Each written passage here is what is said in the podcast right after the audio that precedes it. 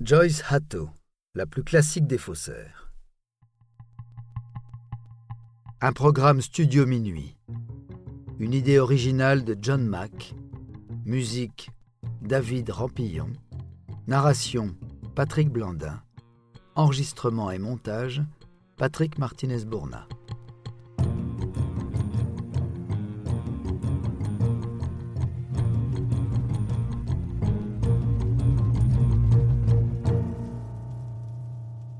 Joyce Hatto est née le 5 septembre 1928 à St. John's Wood, Londres.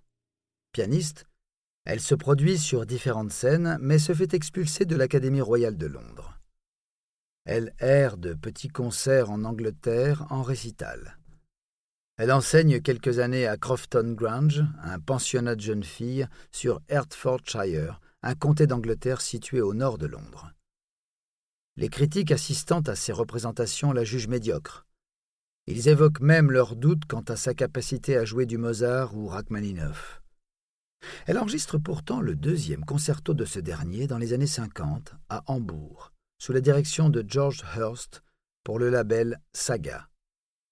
C'est là qu'elle rencontre William Barrington Coupe, producteur dans l'industrie du disque depuis plusieurs années. Il deviendra son époux en 1956. La carrière de Joyce peine à décoller. Pendant que William diffuse des pianistes au talent incontesté, toujours avec Saga, qui fait faillite en 1961. Parmi ces artistes, on trouve en 1959 l'italien Sergio Fiorentino dans le cinquième concerto pour piano, Empereur de Beethoven. Nouvelle maison de disques, nouveau cinquième concerto, nouvel artiste, non. L'éminent Ernst Lumpe prouvera que Barrington Coupe a utilisé l'enregistrement de Fiorentino pour le faire passer pour un original d'un autre pianiste. Cinq fois de suite. Le producteur jugé coupable est emprisonné un an en 1966 pour escroquerie flagrante et impertinente.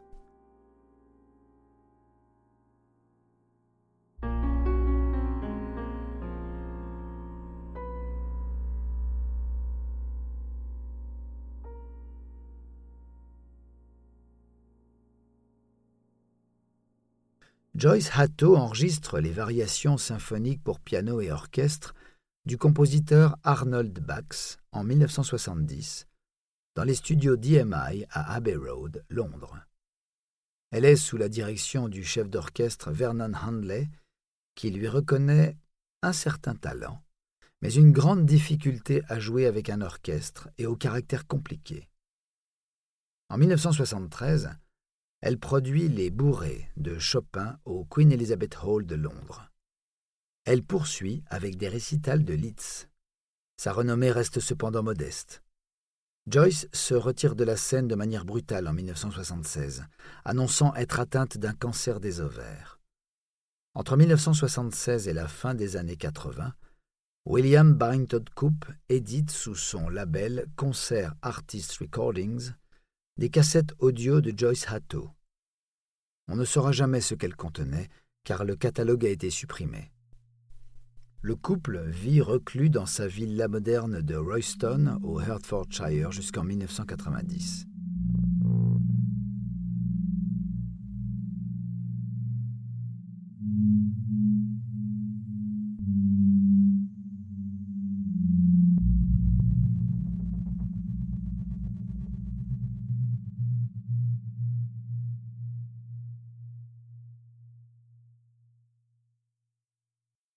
En 1991, Sergio Fiorentino décide de reprendre la musique grâce au label Appian Recordings.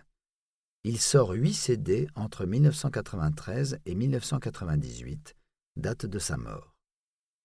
Tous sont couronnés d'un grand succès, chaque titre étant jugé comme une pure merveille. Barrington Coupe se rappelle alors au bon souvenir du milieu et réactive sa maison Concert Artist pour rééditer les albums du virtuose, enregistrés dans sa jeunesse. Le pianiste oublié renaît tel un phénix avant de disparaître à nouveau. L'histoire l'inspire. À partir de 2002, William Barrington Coupe accompagne l'envoi des disques de Fiorentino d'un autre de Joyce Hatto. Qu'en pensez-vous? Est la question qu'il pose invariablement. Dès 2003, le milieu reconnaît à Joyce un talent incomparable. La toile s'agite et s'enthousiasme. Les sites spécialisés en musique classique comme Gramophone, Music Web et Classics Today l'encensent. Le rythme de sortie d'albums est incroyable. Le répertoire d'une largeur inégalée. Ces CD comprennent notamment l'intégrale des sonates de Ludwig van Beethoven, Mozart et Sergei Prokofiev, la plupart des œuvres de Chopin, des concertos de Rachmaninov, Piotr Ilyich Tchaïkovski, Johannes Brahms et Félix Mendelssohn, ainsi que des œuvres rares comme l'intégrale des études d'après Chopin de Léopold Godowski. Richard d'ailleurs, pour le Boston Globe, à l'occasion de la sortie du 119e CD le 21 août 2005, écrit que Joyce Hatto est certainement la plus grande pianiste vivante dont personne n'ait entendu parler. Aujourd'hui âgée de 76 ans, elle n'a pas joué en public depuis 25 ans en raison d'une lutte contre le cancer. Le radiologue qui lui a diagnostiqué un véritable cancer des ovaires en 1992 admet qu'elle n'avait pourtant aucun antécédent. Que lui est-il arrivé entre 1976 et 1992 Tous ceux qui l'ont vu jouer avant 1976 et capables de la juger sont décédés, ne pouvant donc répondre. Joyce meurt le 29 juin 2006 à Cambridge.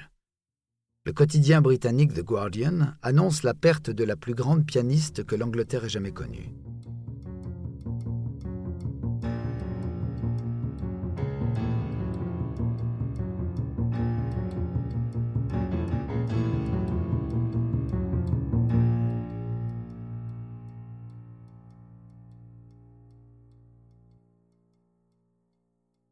Huit mois plus tard, Brian Ventura, féru de musique classique, cherche des idées sur le site Classics Today.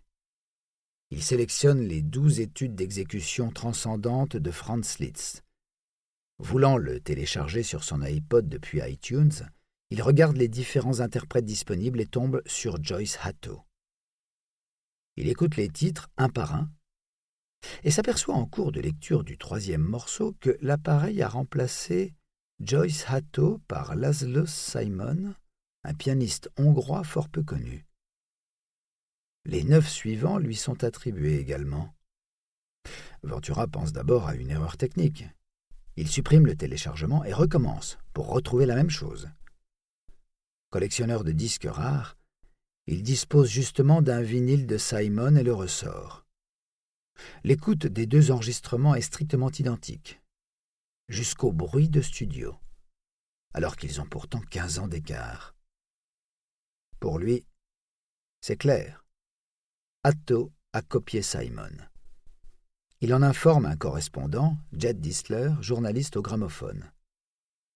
Ce dernier ne croit pas vraiment à cette histoire qui lui semble franchement farfelue.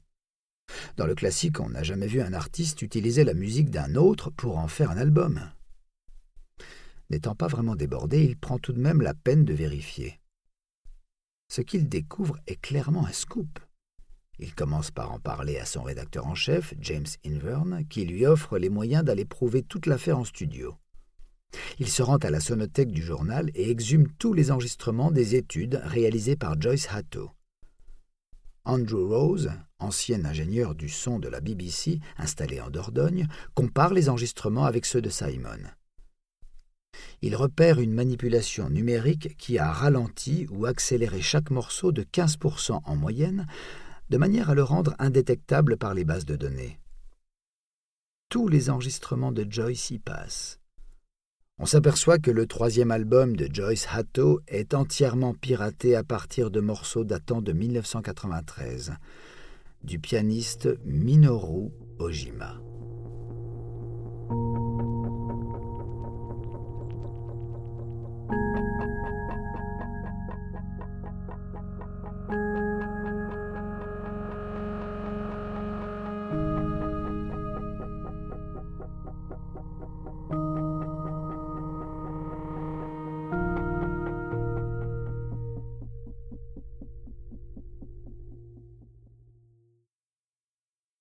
Les accusations sont trop graves pour prendre le moindre risque. Les échantillons sont envoyés pour confirmation au Research Center for the History and Analysis of Records Music, un laboratoire universitaire indépendant. Le retour ne tarde pas et on découvre d'autres manipulations. Les mazurkas de Chopin, par exemple, ce sont des interprétations originales du franco-américain Eugène Injik. Le 13 février 2007, lorsque la preuve est faite, Jed Distler jette une bombe dans le milieu musical. L'affaire est reprise par les journaux locaux d'abord, puis dans le monde entier. Encensé pendant cinq ans, Joyce est maintenant raillé et qualifié de honte de l'histoire de la musique classique et de l'édition phonographique. Un nouveau jeu déferle sur la toile, découvrir à qui Joyce a volé l'enregistrement pour tel ou tel morceau. Le journal Le Devoir, de Montréal, publie une première liste. Roger Muraro pour l'intégrale de Ravel, Vladimir Ashkenazi pour le deuxième concerto de Brahms, Yefim Bronfman pour les deuxième et troisième de Rachmaninoff, Jean-Philippe Collard pour le deuxième de Saint-Saëns, Geno Jando, Idil Biret, François-René Duchable, Jean-François Heisser, Marc-André Hamelin, Béatrice Long et tant d'autres.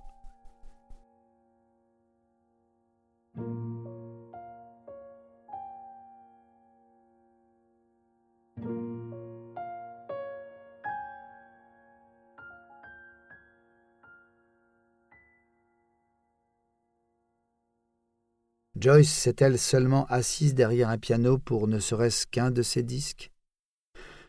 William Barrington Coop, veuf depuis moins d'un an et alors âgé de 76 ans, refuse tout commentaire. Il nie en bloc. Quelques jours du moins.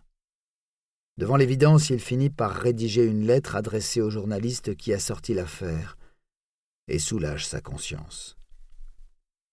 Je suis le seul responsable. Joyce n'y est pour rien, elle ignorait tout. Il affirme ne pas avoir œuvré pour l'argent.